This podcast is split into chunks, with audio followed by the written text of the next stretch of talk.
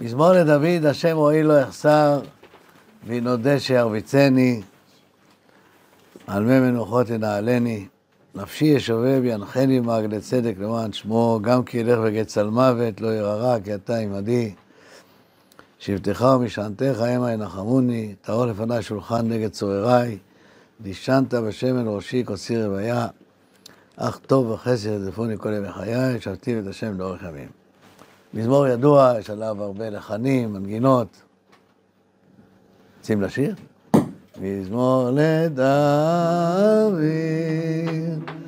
אשר אוי לא אשא, ואילו דשא אביצני, על מנוחות ינעלני. נפשי אשובב, טוב, שומעים אותי ככה. נפשי אשובב, ינחני רק לצדק למען שמו, גם כי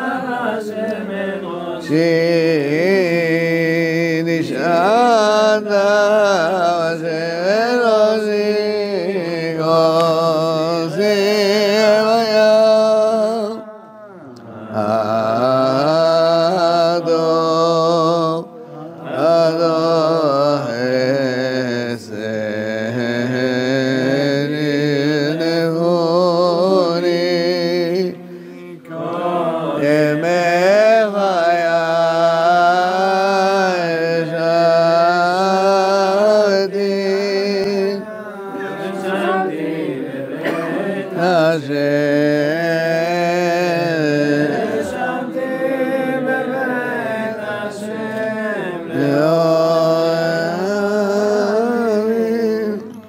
אוקיי, אז פתיחה טובה. שאלות ללימוד המשותף. אז כל ילד שיודע, יצביע. יגיד את השם שלו. מזמור לדוד, השם רואי לא יחסר, יש פה הדגשה שלא יחסר, בנעודה שירביצני, ומנוחות ינעלני. חשוב על המשל בפסוק הזה, וציין מהו הנמשל. אז קודם כל, מהו המשל? לא, לא, אל תפחדו. השם רועי לא יחסר, בנעודה שירביצני, השם רועי. מה המשל? מה, מה מדובר כאן? מה, לא למדתם את זה עם הילדים? מה הם מתביישים ככה? טוב, אז הגדולים. האבות. נו, כן. ראיית צאן.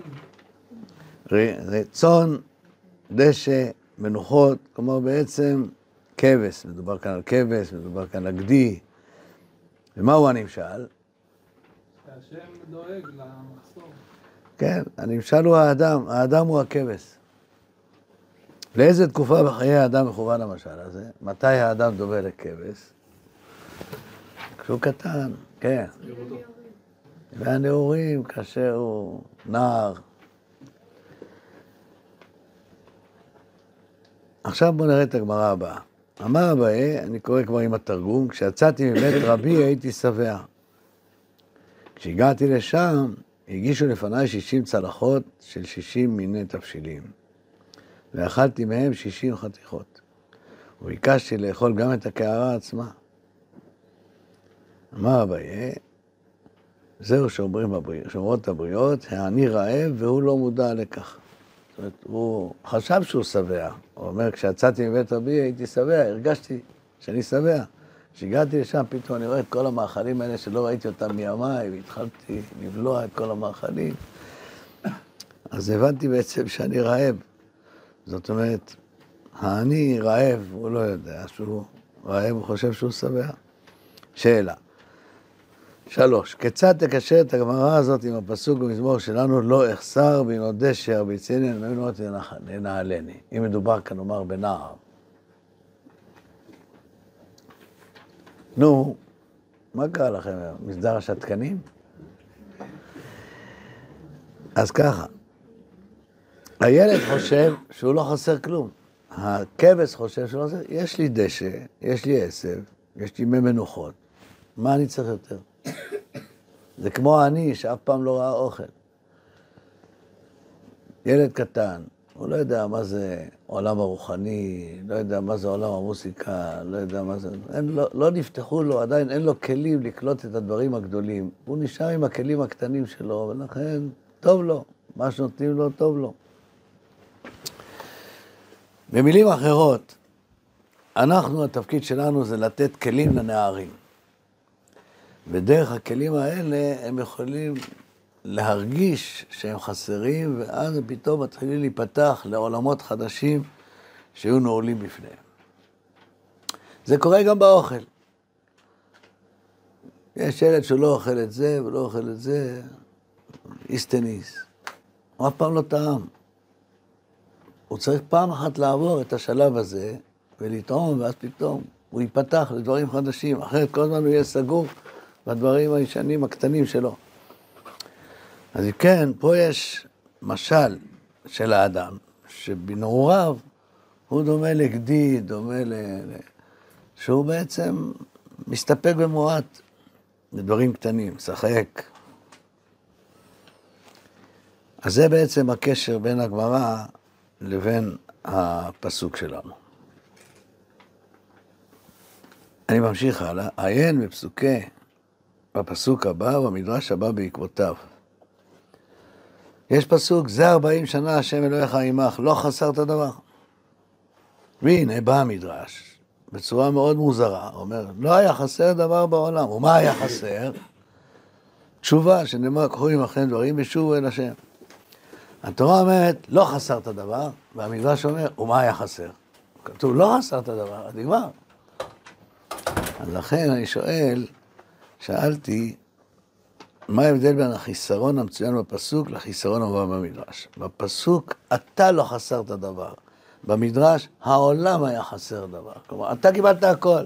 עכשיו, מה אתה עושה עם הכל? אנחנו מחכים לך. אנחנו חסרים. אני נותן לילד כל דבר. מביאים אותו לפה, יש אוכל טוב, שינה, דיור מצוין, יש פה מגרשי משחקים, יש פה מורים מעולים, יש פה תוכנית נפלאה, יש פה הכל. לא חסר את הדבר, אבל חסר שאתה תלמד, חסר שאתה תעשה משהו עם כל מה שאתה מקבל.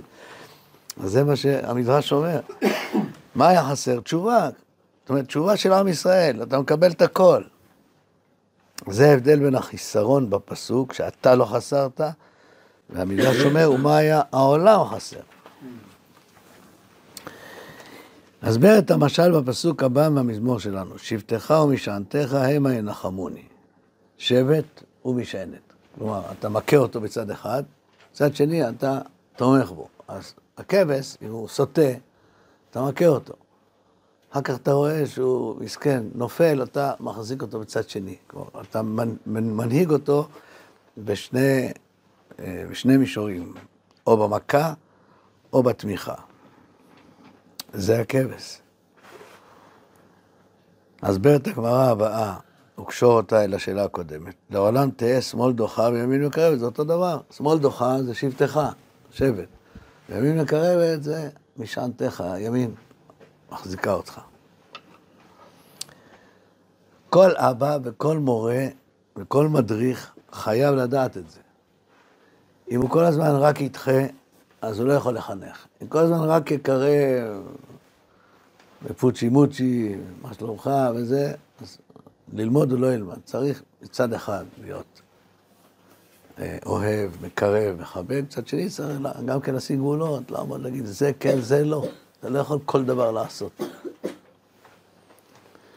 גם כלפי הקדוש ברוך הוא יש אהבה ויש יראה, מצד אחד אהבה, מצד שני יש יראה.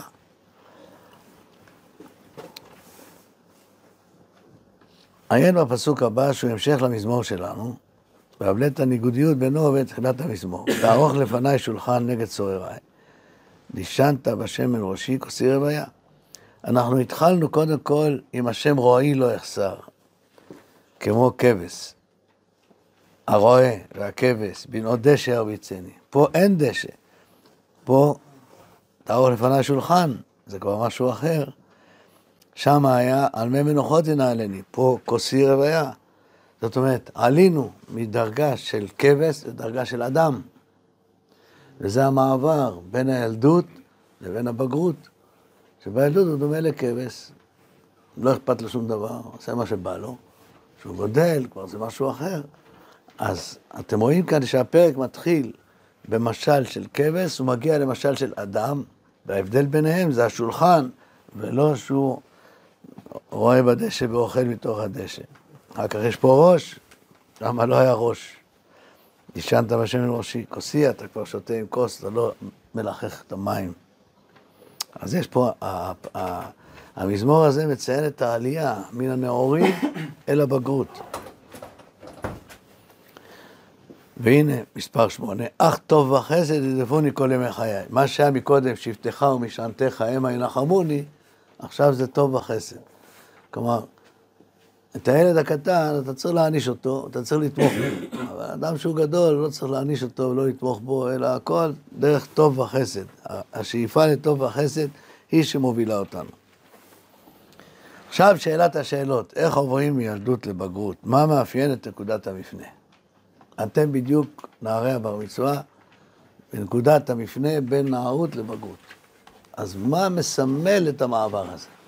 איך נדע שעברתם את זה? ואיך נדע שלא עברתם את זה? אני אתן לכם משל. אם אני שולח, אם אבא שולח את הבן שלו, יש לו קטן, בן, אה, בן שש. אומר לו, או האמא שולחת אותו למכולת. תשמע, חסר לנו כאן אה, לחם, פיתות. ובאים אורחים, אתה חייב להביא פיתות, שלא נותנים כסף. עוברת חצי שעה, לא מגיע, מכולת זה עשר דקות הליכה. מתחילה אימא לדאוג, שולחת את האחים לחפש אחריו, מה רואים? באמצע הדרך רואה מגרש כדורסל, משחקים, אז הוא ישר להסתכל על המגרש, לראות מי ינצח ומי לא ינצח. אבל יש, נתנו לך תפקיד, אתה צריך להביא לחם, עוד מעט באים האורחים, מה אתה יושב להסתכל על המגרש? כלומר, אין לו אחריות. הוא לא מרגיש גם אחריות. בסדר, שלחו אותי, שלחו אותי, אז יחכו עוד שעה, עוד שעתיים, מה יכול להיות כבר? המבדיל בין הילד לבין הבוגר זה האחריות, תחושת האחריות. לקחת אחריות, מטילים עליך משימה, תבצע אותה. אתה מתחייב על משהו, תעמוד בהתחייבויות שלך. הרבה פעמים תלמידים בישיבה, שהם, שאני תופס אותם במעל עליהם, שובבים, אני לוקח אותם ונותן להם מוסר, ואז הם מתחייבים, אני יותר לא אחזור. כעבור שבוע, כאילו לא התחייבו בכלל. אני מדבר על בני 16-17. אני מביא אותם לחדר שלי. אני מראה להם את הטלפון. אני אומר להם, תתקשרו עכשיו למנהל הבנק שלי. תשאלו אותו, האם הרב סבתו במשך 40 שנה, האם קרה משהו שהוא לקח על עצמו, אמר שיעשה זה ולא עשה? האם פעם אחת, הרי מה קורה? לפעמים הבנק, מנהל הבנק אה, מוכן לעשות מה שאתה מבקש ממנו, בדרך כלל עושים את זה על ידי חתימה על מסמך, לשלוח את זה בפקס או משהו, באימייל. אבל אין לך אימייל, אין לך פקס, ואתה מבטיח לו. אחר כך נניח שזה מהלך שנכשל. אתה יכול אחר כך להגיד, להתכחש, להגיד, לא הבטחתי לו כלום, אין שום נייר. או שאני מתחייב לשלוח לו משהו, תשאלו אם פעם אחת במשך 40 שנה התחייבתי על משהו ולא ביצעתי. ואתה, ש... עוד לא עבר שבוע מאז שהתחייבת, וכבר אתה אומר על מה שאתה אומר. מה זה אומר? זה אומר שהוא עדיין ילד. הוא לא יכול לעמוד, לא, לא יכול לקחת את האחריות. אז קודם כל אנחנו מבקשים לילד לקחת אחריות על עצמו. זאת אומרת, אם אתה מתחייב, תעמוד בהתחייבות. אם אתה מתבקש לעשות משהו, תעשה אותו. אם לא עשית אותו, זה קורה גם למזכירים פה בישיבה. לפני, אני יודע, לא רוצה להגיד כמה שנים ולא רוצה להגיד מי המזכירים. אז זה היה משהו מאוד מאוד דחוף, מאוד מאוד חשוב, של להעביר מסר.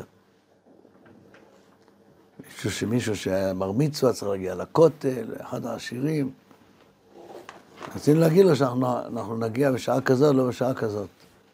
אמרתי לו, תשים לב, אתה מעביר את ההודעה. הוא אומר, כן. אחד בבוקר, הוא מגיע, אנחנו הגענו מאוחר, היה פשלה גדולה מאוד. אני מצלצל למדריך, תגיד לי, למזכיר, תגיד לי, לא הודעת לו? הוא אומר, הוא לא היה, אז השארתי לו הודעה. אמרת, השארת הודעה ובדקת אם הוא קיבל את ההודעה? מה זה השארתי הודעה? למי השארת הודעה? לרוח? אמרתי לך שזה קריטי. זה נקרא חוסר אחריות. כאילו אתה ביצעת ונגמר, אתה לא בודק אם זה הגיע, אם זה לא הגיע. זה מה שעושה את האדם לבוגר. עכשיו, כשהוא לוקח אחריות על עצמו זה בוגר מספר אחד, כשהוא לוקח אחריות על המשפחה זה בוגר מספר שתיים, כשהוא לוקח אחריות על הקהילה זה מספר שלוש, כשהוא לוקח אחריות על עם ישראל כמנהיג העם זה כבר... זה, זה, מה שהופך, זה מה שמעביר את האדם משלב לשלב. אז זה כל המזמור. עכשיו, מה שנעשה זה ככה. אתם רואים את השיר הזה, על הרים דולגו, וזה בעצם המזמור שקראנו, וזה מילים שאני חיברתי.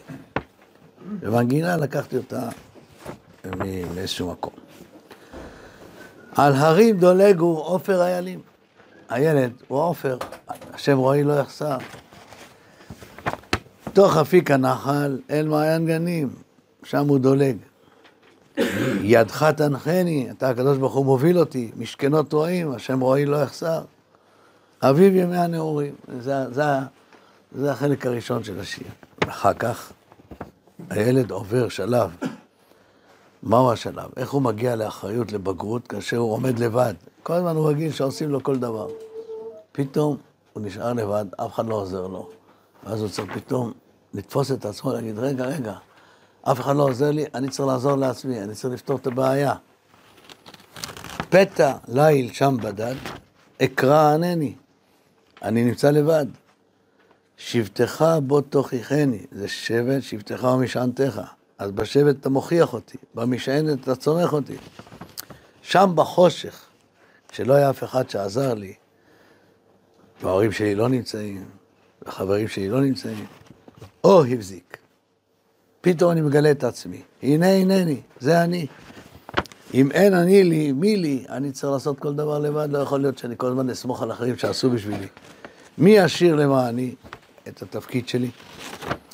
ואז פתאום הוא שומע הכל, קום בן מלך, אתה לא ילד קטן, אתה כבר בוגר, אתה בן מלך, הקדוש ברוך הוא שלח אותך לעולם, תתחיל לנגן, תתחיל להעיר, תתחיל לפעול, רוח לב בך חדש. על שולחן טהור תעלה מאפיק הנחל וגביע חן, כוסי רוויה, תערוך לפני שולחן. טוב וחסד אורה בקדש, במקום שבטך ומשענתך יש טוב וחסד ידפו לגבי, תקום ותקדש על היין. עכשיו, יש סוף למזמור הזה, וסוף המזמור הזה זה כשאדם מזדקן, אז הוא כבר רוצה לשבת בבית השם כל הזמן, יוצא לפנסיה, הוא רוצה לשבת בבית השם כל ימי חייו, וזה מה שכתוב, שבתי את השם לאורך ימים, זה סוף המזמור. ושבתי את השם לאורך ימים. אז קיווה מועד, שמגיע הזמן, אשובה לי, צור עולמים בהיכלו אהיה שם, נועם זיווח אשירה לי, גיל בעולו, כלומר, איך אומרים, מגיע בסופו של דבר ל, לרמה הגבוהה ביותר של האדם, זה רוח הקודש, נבואה, להיות עם השם וכולי. אני אפילו שהגעתי לפנסיה כבר לפני הרבה שנים, אני עדיין נמצא עם הילדים. עדיין אני נותן שיעור לכיתה ט', כיתה י', כיתה ד', ב', מלמד אותם תורה. זה עושה אותי צעיר. אבל זה שהם רואים אותי, אז הם נהיים זקנים. מה עם המבחנים של ימי שישי? אתה רואה? חבל על דאבדין ולא משתכחין. אתה היית בין הנבחנים? כן. וואו. כולם, כולכם? לא, מי עוד פה הנבחן? זמני. או, אז אתם כבר באמת אה, ושבתי בבית השם לאורך ימים. כן, במשך עשרים שנה או חמש עשרה שנים הייתי בוחן כל יום שישי את כל הישיבה, על כל מה שלמדו כל השבוע. הנה יעקב, הרב יעקב, הוא היה מחזור ראשון, הוא זוכר. הייתי בא עם תיקים, סימונים בגמרא. סימונים. אחר כך, כבר אבל 15 שנה אני נותן שיעור פרשת שבוע במקום לבחון. אתם יודעים למה? כי ראיתי שלא יודעים.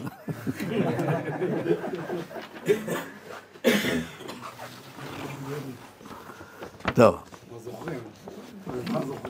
כן. אז עכשיו אני אשמיע לכם את השיר, אתם תראו אותו פה על, הצג. זה אני ששר.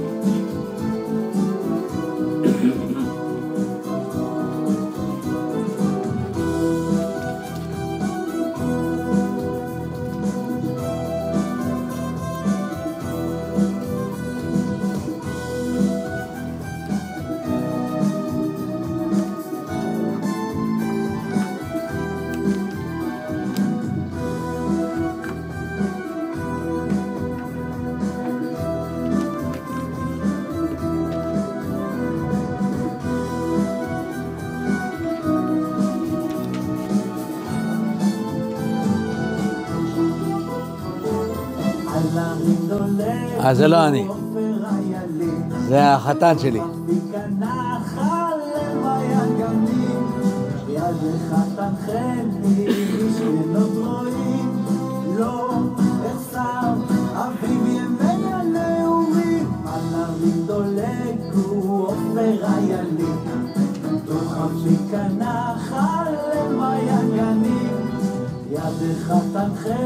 מי שיודע יכול להצטרף. שם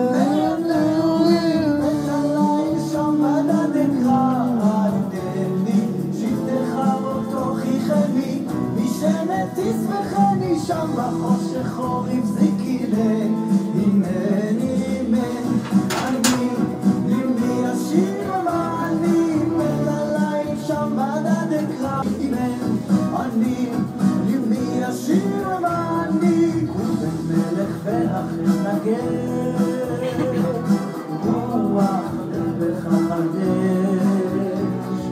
על שולחן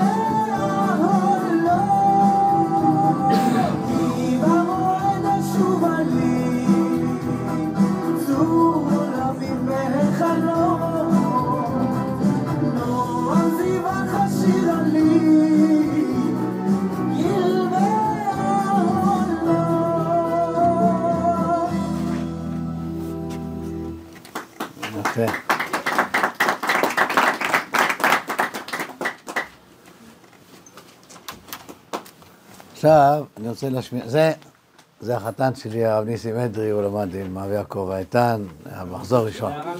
היה מדריך שלכם? אה. יפה. אה, ועכשיו אני אשמיע לכם שיר שאני שר, וזה דו-שיח בין אדם הראשון, בין הקדוש ברוך הוא לאדם הראשון. הקדוש ברוך הוא אומר לאדם הראשון, מה עשית? היית... ביקשתי ממך לעשות משהו אחד, אם היית מבצע אותו, תראה מה הכנתי. והאדם הראשון, מסכן, פורס את הידיים, אוכל את הלב, מכה את עצמו, אומר, לא יכולתי, למה לא קשרת לי את הידיים, למה זה? הקדוש ברוך הוא אומר לו, עכשיו אין מה לעשות, תלך לדרך רחוקה, אני מכסה את גן עדן עם כרובים, אי אפשר להגיע לשום מקום, אבל אני אקח את הכרובים האלה ואשים דוגמתם על הארון, ארון הברית, ואני אשאיר סדק קל, שדרכו אתה תשמע את הקול שלי כאילו בא מגן עדן. ויבוא היום, בוא אני אמחל לך על הארון, והאדם הראשון מתעודד. אז תראו את ה... תקשיבו לשיר.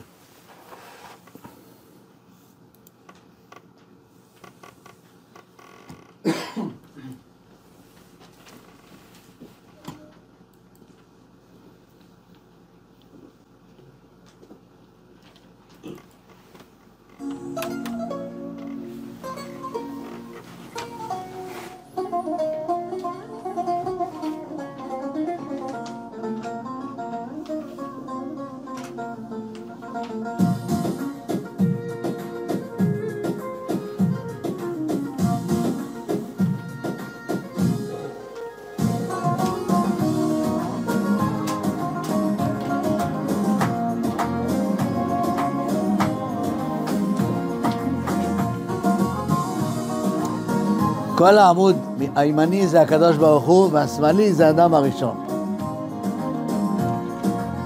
מלכות ועיקר, בני. אדם קראתיך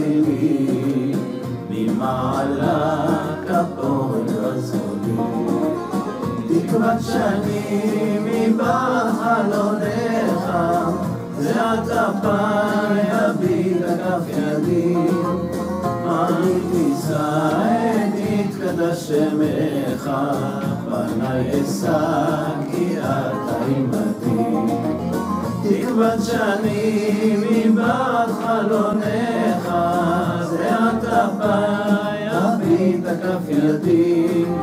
מעלים תישא את יתקדש שמך, פניי אשא כי אתה מראה להם את הסרט של הטיל.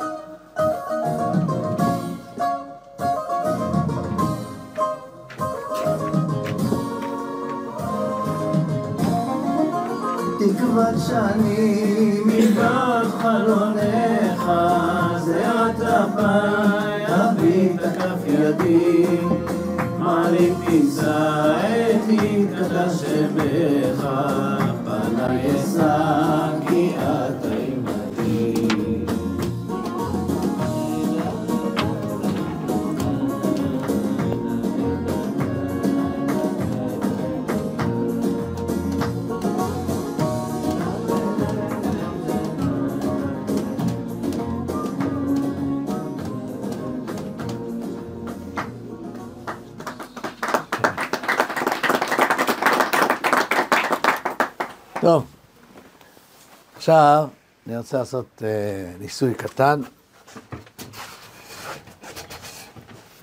בוא, איזה ילד מתנדב? בוא, אנג'ל. מה השם הפרטי? בניה. בניה. אוקיי, בוא. תעמוד כאן, תעמוד כאן כאן. כן, תוציא את היד מהכיס, תרים רגל ימין, יופי, תוריד, תרים רגל שמאל. עשה את זה טוב. בוא, עכשיו תבוא לקיר, תישען, בוא, תסתכל מה שאני עושה. אני עומד על יד הקיר, אתה רואה, תסתכל פה. אני שם את רגל ימין פה, מצמיד אותה לקיר. ככה, בסדר? ישר. בוא, תעשה את זה. תיישר את הרגל, תצמד לקיר. לא, תצמד לקיר ככה, כן. עכשיו, תרים רגל שמאל. הוא לא יכול. בוא, מישהו אחר רוצה לנסות? בוא. בוא, עדי.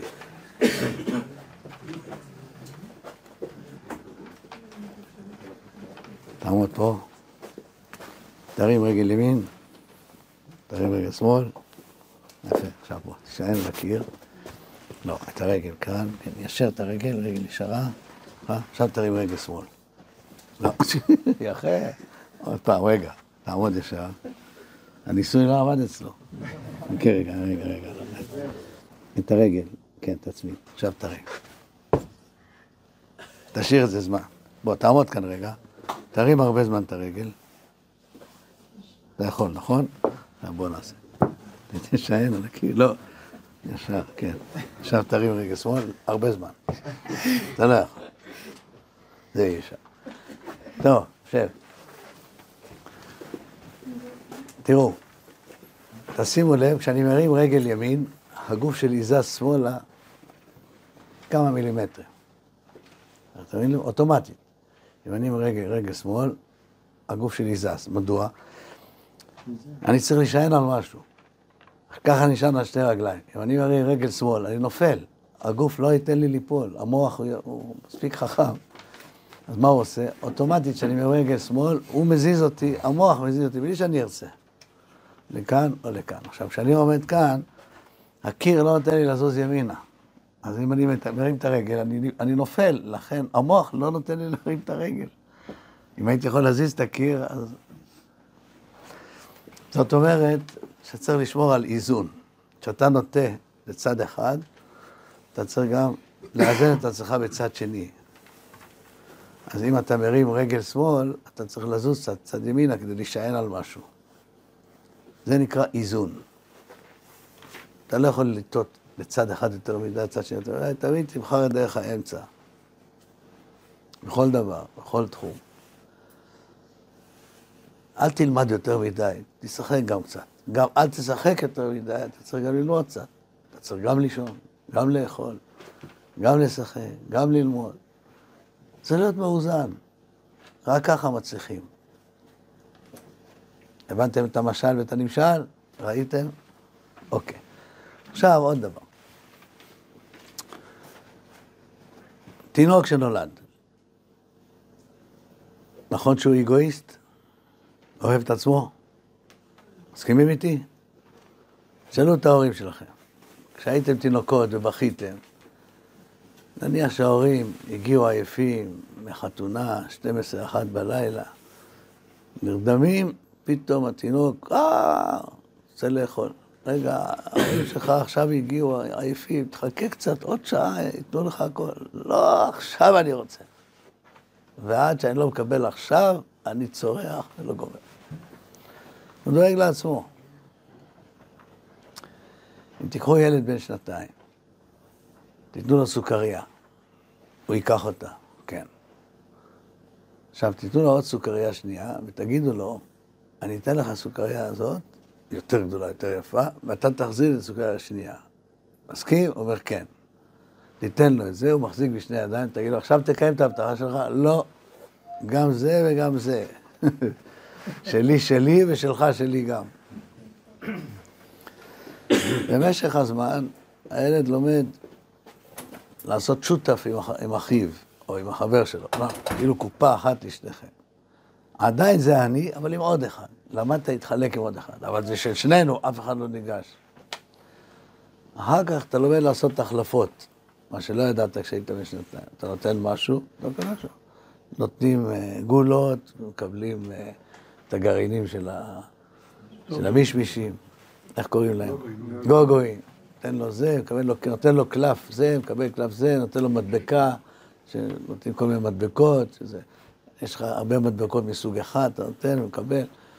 אתה לומד להשתחרר קצת ממה שיש לך, כי אתה מקבל גם משהו תמורתו, אבל לפני כן לא יכולת להשתחרר.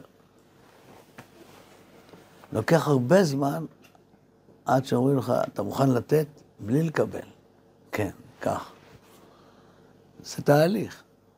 זה תהליך שאדם עובר מילדות לבגרות לזקנה. כשאדם מגיע לגיל זקנה, אז כל, הילדים, הנכדים, כבר... ביל גייטס, שהוא היה, לא יודע מה, היום הוא הכי עשיר בעולם, כבר עלו עליו. מי עלה עליו? אחד שקנה את טוויטר, שכחתי שמו. איך? מאסק. אבל לפני כן היה ביל גייטס, היה לו 40 מיליארד דולר.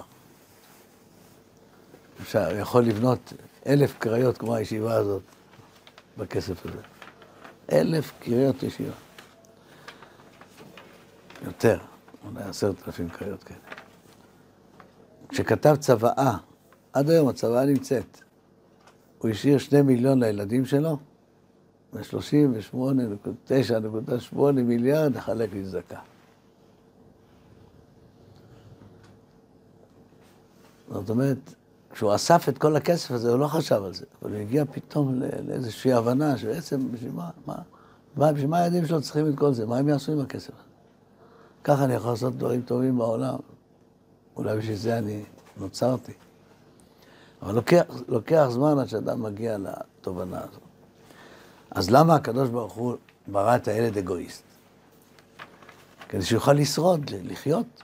אם הילד לא יבכה כשהוא רעב, אף, כולם ישכחו ממנו, מי ייתן לו לאכול? אז הוא חייב לדאוג לעצמו, ולא אכפת לו מאף אחד. ככל שהוא לומד להסתדר לבד יותר, אז הוא מוכן גם לוותר. זאת אומרת, שכשאדם מתבגר, הוא צריך להשליך מעצמו דברים שכשהוא היה ילד. למשל קנאה, למשל כבוד, למשל תאווה, למשל אגואיסטיות, אנוכיות. בסדר, כשאדם ילד הוא צריך לאכול הרבה בשביל להתקדם בחיים. אבל כשהוא מבוגר, מה, הוא צריך לשבת. תראו מה קרה לבני ישראל במדבר, שהתאוו תאווה. בשר. אתם יודעים כמה, מה הם לקחו? הממאית אסף עשרה חומרים.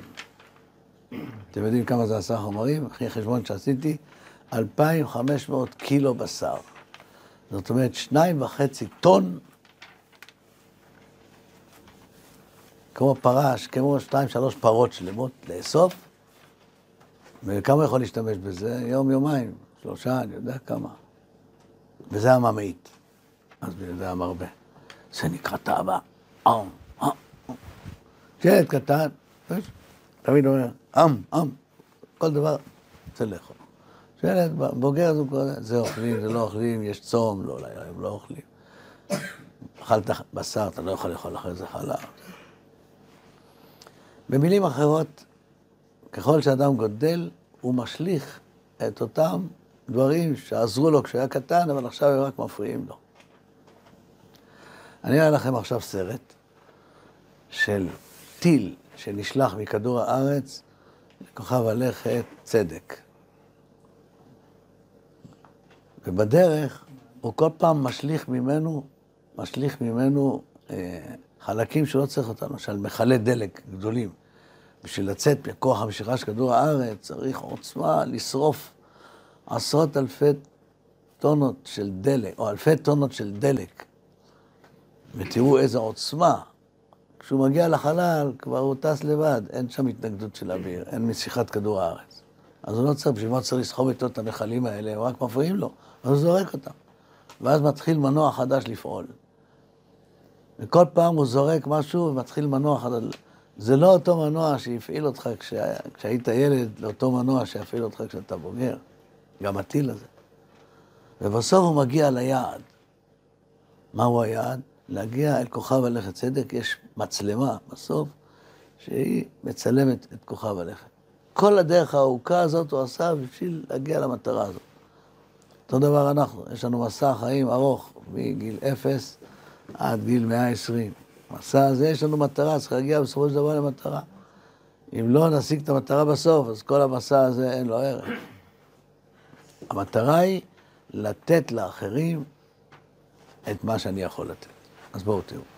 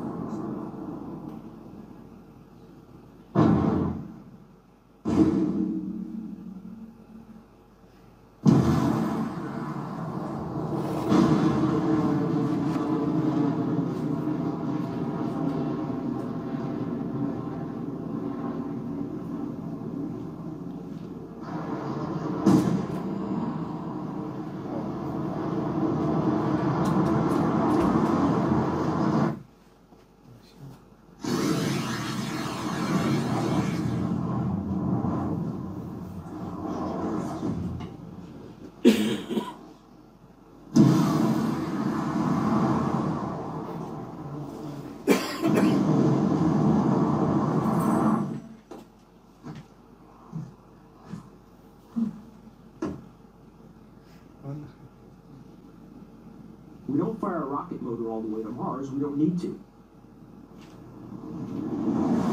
We just place the spacecraft on a trajectory to Mars and let it coast for seven months and 300 million miles שבעה חודשים.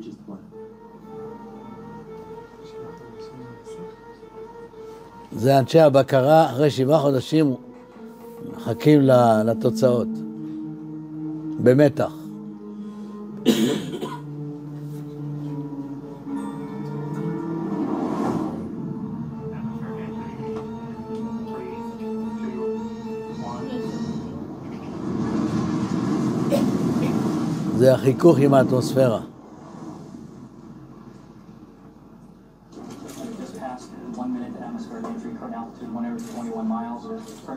12,084 miles per hour.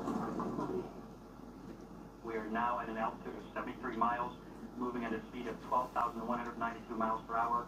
Expected parachute deploy in five seconds. Four, three, two, one, mark. Parachute has deployed. להאט את הנחיתה, שלא יתרסק.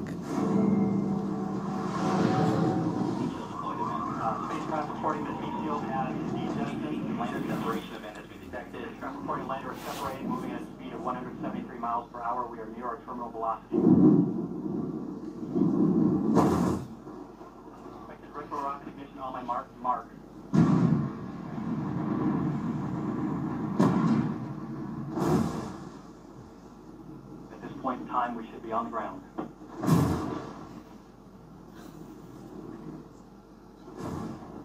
Any signal that we receive from now indicates the vehicle would be alive, on the ground and bouncing.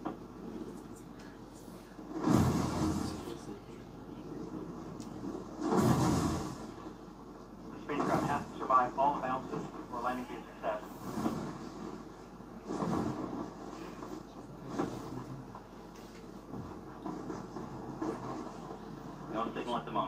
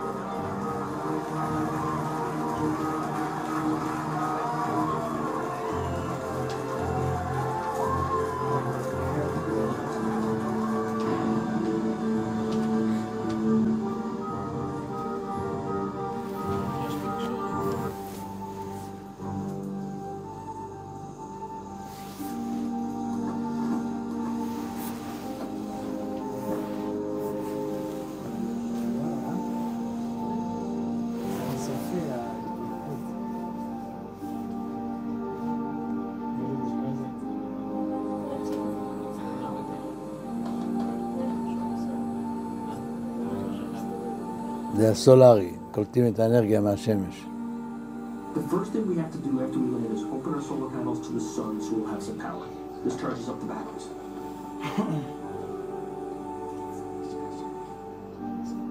After that, we can deploy the camera mast so the rover can see, and deploy the antenna so the rover can talk to us.